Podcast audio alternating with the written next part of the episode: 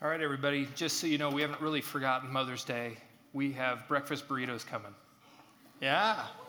Dads are like, yeah. So, uh, but you know, everybody can cash in on Mother's Day, right? If you've got a Bible, actually, we have to take offering, right? Right? Okay, we're going to take our offering right now. So if you're new to this place, you can let that just kind of pass you by. This is. Uh, this is how we worship, another way we worship, making this place roll. And I'm so thankful, so generous um, you guys have been uh, this, this whole year. It's been really, really cool. Um, it's going to be a little different uh, type of message today. Um, some of you might be expecting a, a, very flowery, warm Mother's Day greeting message. Um, that's not how we roll here. Um, so, and typically what ends up happening is we, we set up the preaching calendar and we're like, oh, look at the topic for Mother's Day. That's interesting. Um, and um, sometimes, no, seriously though, sometimes I think um, just, to, just to share, um, my experience has been um, in church circles that like the pastor's wife gives the sermon on Mother's Day. And so, Angela, come on up. And uh, This one would, would be pretty quick. Probably salty.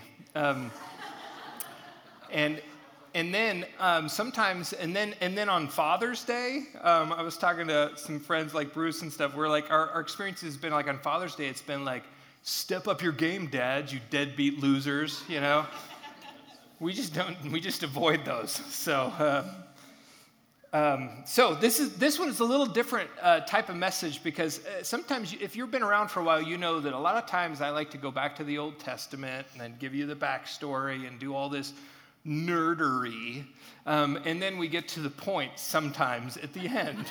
okay, today it's a little different. Um, we're going to be jumping into a passage, um, uh, the, the next piece of this letter in First Corinthians, and so I'm going to read it and then we're going to unpack it.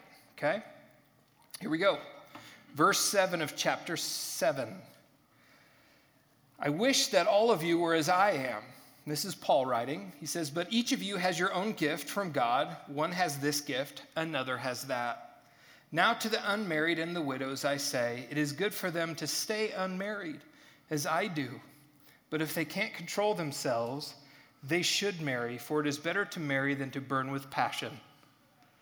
Happy Mother's Day, right? so, um, in fact, in our teaching team, when we set this up a while back, there was just a big giggle um, that this was kind of where this landed. But in broad terms, I do want to have a conversation about marriage and singleness. In broad terms, and historically, culture has always celebrated marriage, um, considered that traditional marriage was uh, and family was emphasized. It was a big deal. And, and really, especially in Jewish culture, where Paul's coming from, okay, he's coming from a very uh, Jewish way of thinking. Family, uh, your, your faith, your fields, okay, and your family were the most important thing in your life. Family was your identity. And your whole goal in life was to perpetuate more family, lineage to continue. It's a huge deal.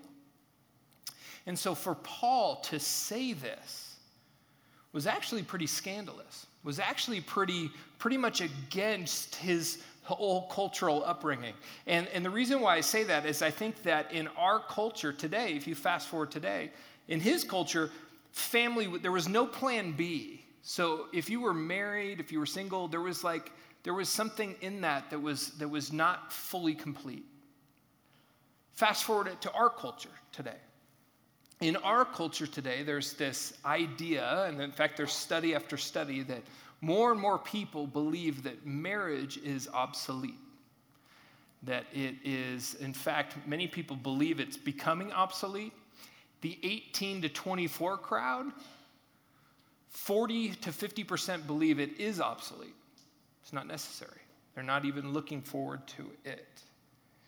And then to combat that view, here's what American churches have done. American churches have like done this full-scale marriage idolization, okay? Where they've said, if you're married, that's who we want at our church. And there's nothing wrong with marriage, there's nothing wrong with kids' ministries, but I mean, kids' ministries now have like zip lines and like tunnels and all this cool stuff to attract married couples and families because do you know what married couples and families do? They give money, right? And so there's this real emphasis on families and marriage, and there's conferences and books. And, and some of you guys know we don't do married, marriage uh, like uh, uh, series here. Um, we just feel like the gospel influences our marriage. So we're going to do that and see how it all shakes out. Um, but churches responded. They also responded politically. Um, and then they just kind of raised the banner, the banner of marriage in our society. It turns out, though, we kind of suck at marriage.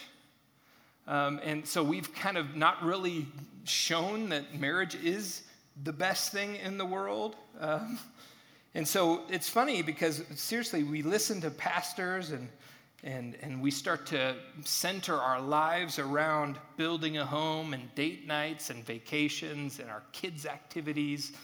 And we sacrifice more and more time and money and, and, and energy to make that happen. And some of you guys are going, wait a second, you guys, you're poking the bear right now. You're really poking at what I've done and what, um, what, what my built my life around. And, and the reason why I'm saying some of this is that we've, we've, in the church, we've actually pushed the single crowd and the unmarried crowd to the margins. And we've inadvertently said with our actions that you're not complete. That one day God will make you more complete with a spouse or a mate or a companion.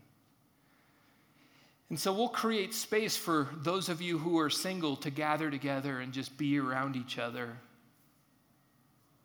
And so churches have large singles ministries. And I was talking to some friends of mine that are staff at Red Rocks and some that are staff at Flatirons, and they're just like, yeah, we're, we have the same database, right?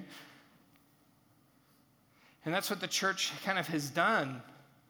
And so what we're doing the next three weeks is we're actually unpacking a really important uh, chapter of Paul. Paul is writing a Q&A. He's writing back some answers to some questions that the Corinthian church has about marriage, about singleness, about their status, about what to do and when to do it and all that kind of stuff. And the interesting thing is is that he's addressing both married people and unmarried people primarily, okay, listen, primarily those who are unsatisfied with their present condition their present status. Should I stay married? Should I get married? And Paul is addressing them because their situations have, have, become something that is a real focus for them. Now, the chances are, and there's always a chance, that you and I can deny, okay, that God is wise enough, that God is that knows what's best, He knows what's good enough to give me what's best, and that God is powerful enough to make what I have best.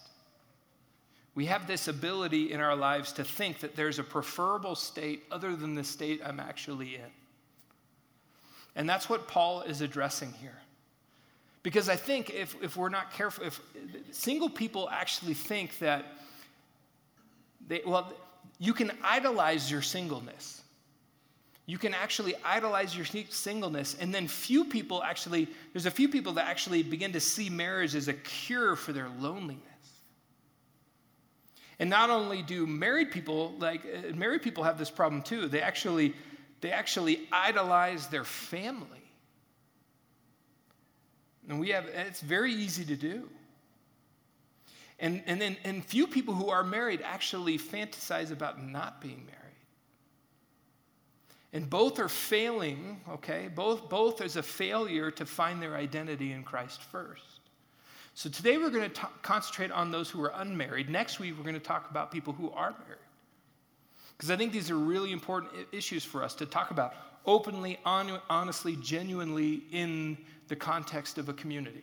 Because Paul is writing this letter in the context of a community. He's not writing to individuals. He's not saying, hey, Hank, you asked me a question. No, the church brought these questions to Paul, and Paul is bringing his answers back to the church. Does that make sense? Okay. So it's very important for us to hear this. Our identity is not found in our marital status, it's found in our redemptive status. And Paul is writing to Christians, okay, who are, as he's already walked us through these last number of, of weeks, we've talked through this. You are bought with a price, you are washed, you are, you are justified, you are sanctified. These are all images of our present status. No matter if you're married, singled, divorced, uh, doesn't matter if you're a widow, doesn't matter if you're a man or woman, you are a follower and an apprentice of Jesus first. That's what Paul's saying. And so he's trying to bring our head up, he's trying to lift our eyes up to the horizon a little bit. And Paul goes back and forth from married to single, back and forth throughout chapter 7. But what we're going to do is we're going to skip through. We're just going to look at the unmarried parts. You with me? Next one is this. Verse 28. Paul says, "But if you do marry, okay? So remember he said if you, you know, you're unmarried, it would be preferable if you stay that way, blah blah blah. And he says, "But if you do marry, you have not sinned. And if a virgin marries, she has not sinned." But those who marry will face many troubles in this life. Can I get an amen? Just kidding, Ange. We, are good. Um, and he says, I want to spare you this. He says this What I mean, brothers and sisters, is at the time, Uh, is that the time is short. From now on, those who have wives should live as if they don't. Those who mourn as if they did not. Those who are happy as if they were not those who buy something as if they were, if it was not theirs to, to keep. Those who use the things of the world as if, as if not engrossed in them, for this world in its present form is passing away. What Paul is saying, he's not saying if you're married, pretend like you're not. I mean, that would be bad, especially on Mother's Day, right? Um, he's saying, I want you to have a different perspective on how everything in your life works okay? He's saying that, um, um, you, you, know, how you spend your time, how you spend your money, how far you go at mourning, how far you go at being happy. I mean, how, how much you just energy and time and effort and money you throw into these things that are going to be passing away. This is Paul's way of bringing, trying to orient their hearts and their minds around eternity, not just the things that are swirling around in their present their eyes on the horizon. Okay? He's saying you were bought with a price, you serve a different king, you are, you are working towards a different outcome than most of the people around you are working. And Paul is drawing their hearts out of this present circumstance. He's saying, Look up here. Put your eyes up here. There's a greater reality, there's a greater purpose. Live into that greater reality. Now, look what he says starting in verse 32. He says, I would like you to be free from concern. An unmarried man is concerned about the Lord's affairs, how he can please the Lord. But a married man is concerned about the affairs of this world, how he can please his wife. And his interests are divided. An unmarried woman or virgin is concerned about the Lord's affairs. Her aim is to be devoted to the Lord in both body and spirit. But a married woman is concerned about the affairs of this world, how she can please her husband. I'm saying this for your own good, not to restrict you, but that you may live in a right way, undivided devotion to the Lord. See, when the Bible talks about the advantages of sing- singleness, it's going to go it's going to lay two kind of advantages over the tops of our lives. First thing Paul does is says, "Hey, there's troubles in marriage. There's, there's extra responsibility and extra effort and extra things you have to do if you're married. And one of the advantages of being single is you get to kind of bypass that. And I know that might sound to some of you like kind of lame, like he's totally bagging marriage. I'm just saying it's, it's, it's kind of a truth.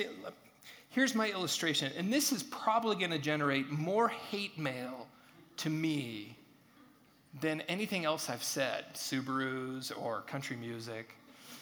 Here's the thing there are dog people and there are cat people, okay? What Paul is, and think of it in terms of this dog people, here's the deal with dog people. You love your dog, your dog's the best, it's your best friend, right? It, it, it runs up to you when you come home, it greets you. But you have, once you are a dog person, your life changes. Your responsibilities go way up because dogs require more than cats. Dogs require you to let them out, take them for walks, feed them, pick up after. You know how many people walk by my house with bags of dog crap in the morning? like, just like, like you have the best job ever, right? Because they've taken their dog for a walk. And their whole life is a as consumed with, oh, we've got to get home to let the dog out. Who's going to watch the dog? How are we going to live our lives with this new animal? And, and it's just taking up all of our time and our effort. I've got to take the dog to Home Depot, right? Because it's lonely and then my dog's got to sniff every other dog at Home Depot. And it's just like, oh, it's so exhausting to be a dog owner. Just saying. I mean, I've been a dog owner, okay? You're like, don't hate unless you do it. I love dogs. I love your dogs. I'm just glad they're not my dogs. Now, cat people, we're free. We're free to leave and come home whenever we want. They don't care. like they could care less. And some of you, here's the thing half of you claim to be allergic to cats. You're not. You just say it because you don't know what to do with a cat. You see a cat sitting there and they're looking at you and you're looking at it and you're totally like insecure. Like it's gonna just rip your face off. So you tell people you're allergic, but I know you're a liar. There's only one person I know who's really allergic, and that's Terry, because I watched it happen. But here's the thing you just, I mean, cat people can just get in their car and leave for the weekend. What Paul is saying is, I would prefer if you were cat people. Is that an overreach? Theologically? I don't know. Now he's saying, here's the, here's the deal. He's, what he's saying is, is that the choices you make in relationship, you just need to understand. They might divide your heart and your loyalty. He's not saying if you're married, get divorced. He's not saying that. What he's trying to do is saying there is a kingdom and a mission and there's work to do. I personally prefer to stay single so I can just throw my whole life into it. That's what Paul says. And for some people, that's, that's really what they feel. And you've probably met people, maybe they're widowed or they're divorced or they're, they've never been married, and they just feel like God is just pulling their heart that way. You can have a broader, wider, more um, impactful scope in your life. That's what he's saying. And he's just saying that there's troubles that come. And so I'm married. I've been married for a long time, for 22 years almost. And there is something about, okay, how are we doing? How am I doing as a husband? How am I doing as a dad? Uh, what are some things that I'm anxious about? What are, how am I cultivating my kids and, and our relationship? And, and you carry these anxieties as a married man and as a married woman, and, and, and you have these things in your life. They're just naturally there because you are married. And Paul is just encouraging them to everybody, married and unmarried, to lift your head up towards the horizon. And, and for married folks to say, you know what, we're going to decide to live differently. We're not going to idolize our marriage and our family. We're going to live differently. Our, our family and marriage are still very important. I'm not saying that, but that we're going to live with our eyes on the horizon. See, the Corinthian Christians experienced life the same way we do. It's like a meat grinder for their time and their faith and And, and what Paul is saying is we have this promise of a rest filled, beautiful future, and our lives are lived currently in a very broken world. And that there's this, he's saying our time is short. He's saying that not to say like apocalypse is coming, because that gets totally misinterpreted right there. He's saying our time is short, meaning in light of eternity, okay? Our time in this present world is very short. And yet, if you look at our bank accounts and our time spent in our calendars and all of our things, it looks as if we spend less, give less, and, and, and put less energy into the kingdom than in our, into our present circumstance. And so, what Paul is saying, let's live radically different lives according to a radically different value because we know our time is short. Everything is temporal. We marry or we remain single or we celebrate or we suffer or we buy or we sell or always in the view of eternity. He says that your singleness is actually an advantage for living for eternity. So if your present condition is single, Paul says that's okay. Maximize it. Like, if you're going to be single for two months or two years or the rest of your life, live undivided for the kingdom. So here's the thing what I found and I've done a lot of talking with people who are single or divorced or widow, and, and, and I've actually, this was like a very intimidating message for me. One of the things that I found is the struggles of single people aren't different than the struggles of married people. They just have to deal with it in a different way. Two struggles. One that Paul mentions, and I think one that he doesn't. One is sexual temptation. And we've been talking about the last few weeks um, this idea, this lie, this pervasive lie that says that sexual expression and sexual experience is necessary, is absolutely critical and at the core of human flourishing that our culture tells us.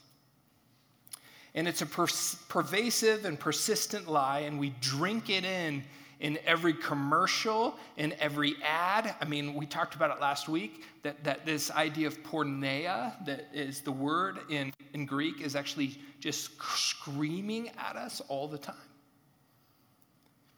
A guy, an author named Preston Sprinkle, yeah, his name is.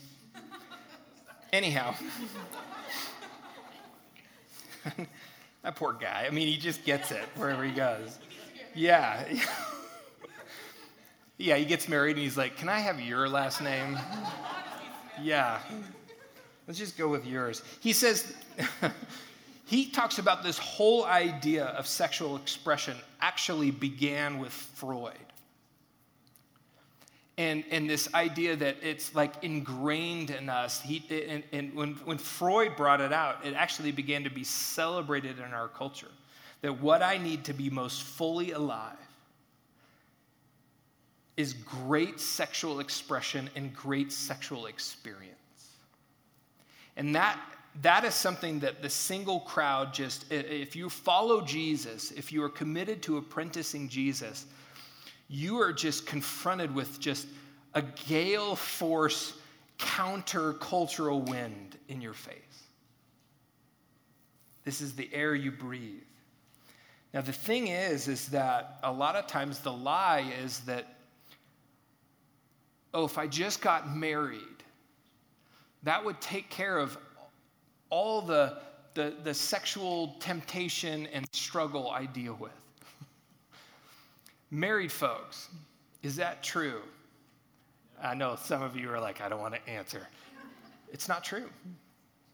It's not true. In fact, I think that one of the things that um, what is just wild, and when we, we didn't talk about this last couple of weeks, is the, the ache for sexual fulfillment. And some of you are like, this isn't a Mother's Day message. Yes, it is. Um, the ache for sexual fulfillment is actually something that points to a bigger, more holistic culmination. Turn it back on. Hey, it points to something way bigger in the future, okay? that something, something that our ache and our longing for uh, sexual fulfillment is actually this angst that actually it's a longing that itself points to something that it is to come. And that is the return of christ and the consummation of all things. That is something that points towards that. And so the reality is is if you get married to solve your sexual temptation chances are you're going to get divorced because of sexual temptation chances are that issue will actually re, reignite. Second thing is loneliness. And I think of singles who struggle with loneliness, and, and it's a very different way. But the lie is that getting married will solve my loneliness, that my spouse will complete me, right? Like like we've seen too many rom-coms and you know, all these different romantic stories and it's just like oh if only i meet the one. There's not the one okay? Just sorry to spoiler alert. Uh, like there like if only i meet well there is for me but i mean uh, but you know like this idea that you are going to just you're going to meet this person and they are going to meet every emotional, spiritual, longing need, and you're going to be buddies forever. And you're never going to experience loneliness again. Married people, is this true? You're afraid to say it. No, it's not true. It's not true. You can be married and lonely. We all experience loneliness. You, you deal with it differently as a single person. But you have this opportunity and to, to friendships and all these things. But I'm just saying that, that your spouse will not solve your loneliness. And here's the thing if you get married thinking that your spouse will solve your loneliness, chances are you will get divorced because your spouse doesn't meet that. And you will go outside of that to find that longing fulfilled. Now, here's the thing you're like, man, this is like the most downer Mother's Day message ever. It's not. I trust, trust me. When all is said and done, our loneliness, this ache inside of us, it points to the future. It points to the culmination of everything. That one day God will pull us into his, his, his promised eternity his promised kingdom. And it will, our, our, you know, it says no more tears, no more crying, no more pain. There will be no more loneliness. Now, there's, there's more than two things, I'm sure. But the idea behind what Paul is saying is this. I read a book recently called The Patient Ferment. And The Patient Ferment is a book where a guy, uh, a, a Mennonite pastor, actually went back to all the early Christian writings. And he wanted to study what they talked about, what they wrote about. They called them treatises, okay? And they would pass these treatises, these teaching documents throughout the, the, the Christian world. And one of the, he, he realized as he's reading all of these, he's realizing there's a certain theme coming up a certain theme coming up in every single one of these writings. They didn't talk about door to door evangelism. They didn't talk about church growth tactics. They didn't talk about political, uh, you know, marches. They didn't talk about any of that stuff. What they talked about the most was patience. Treatise after treatise, century after century, patience. And what he realized as he's reading all of these treatises was this idea of this, this undercurrent of, like, of this habit of learning how to be patient, living a life of just quiet, faithful patience as a believer. And one of the writers was an early church father named Tertullian. And Tertullian wrote this. Now, none of what I'm about to read you has anything to do with marriage. But I want you to th- think about what we're talking about, what Paul has been saying this whole time, and listen to this. He says, In poverty, patience supplies consolation. Upon wealth, it imposes moderation. The sick, it does not destroy. nor does it for the man of health prolong his life. For the man of faith, for the man of faith, patience is the source of delight. It attracts the heathen. It recommends the slave to his master, the master to God. It adorns a woman, perfects a man. It is loved in a child, praised in a youth, esteemed in the aged. In both man and woman, it is at every age of life, it is exceedingly attractive. So for Paul, what he's saying is listen, I want you to trust that the condition that God has you in right now in this moment is not a waste. I want you to trust that where God has you actually might need some refocus. If you're single, I want you to focus on the fact that you can just give all of yourself right now to the kingdom. That you can, you can encourage people, that you can, uh, that you can care for people, that you can pursue people, that you can pursue God's work in this world. For those of you who are married, we'll get to more of this next week, don't forget your ultimate mission. Now, for the marrieds in our room, I want to encourage us to become a church that doesn't push the unmarrieds to the side. Now, one of the things I love about this community is we're a pretty multi generational church. Yes, we have a lot of kids running around, but we are a pretty multi generational group, small group of people. And that's a beautiful thing. And I want to encourage you, groups, to like invite married people, invite single people into your community. Single people, don't be afraid to be a part of someone's life that is married for a few years, maybe even they've been married for 30 years, 40 years. There's so much we can learn from each other as a community. There's so many ways we can encourage each other and root for each other and pray for each other in all these different seasons. Because remember, at the beginning of this series, I think it was like week one, maybe week two, we talked about what that word church meant.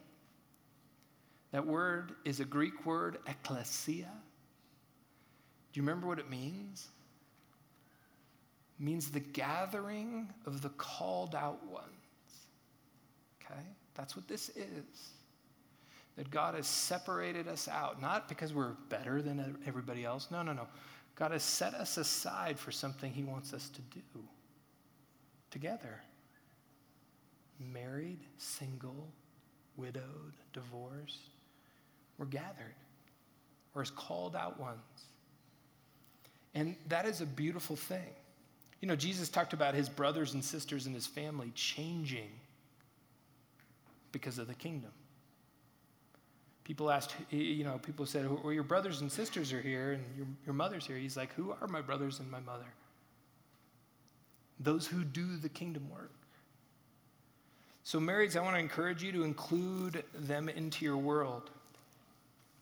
Single people, I want you to know that you, you are not forgotten, that God has a plan for you right now. And, and don't let some of the messages that you've heard in the church community discourage you. We want you here. We're not trying to just set you up. We literally want you to flourish. You are 100% how God wants you to be now, not with anybody else. Does that make sense? Another quote from Preston Sprinkle, and then we're going to finish up. He says this The good news about a single Savior. You guys knew that, right? Jesus is single. He was single, right? You guys knew that, right? The good news about a single Savior who provides abundant life for all who die with him. Jesus didn't view his celibacy as a no, a no to joy, a no to sex, a no to intimacy, but rather he viewed it as a life giving yes. Yes to relationships, yes to friends, yes to serving others, and yes to enjoying life to the fullest. Okay? And so, singles, you've not been forgotten. Keep your eye on the horizon.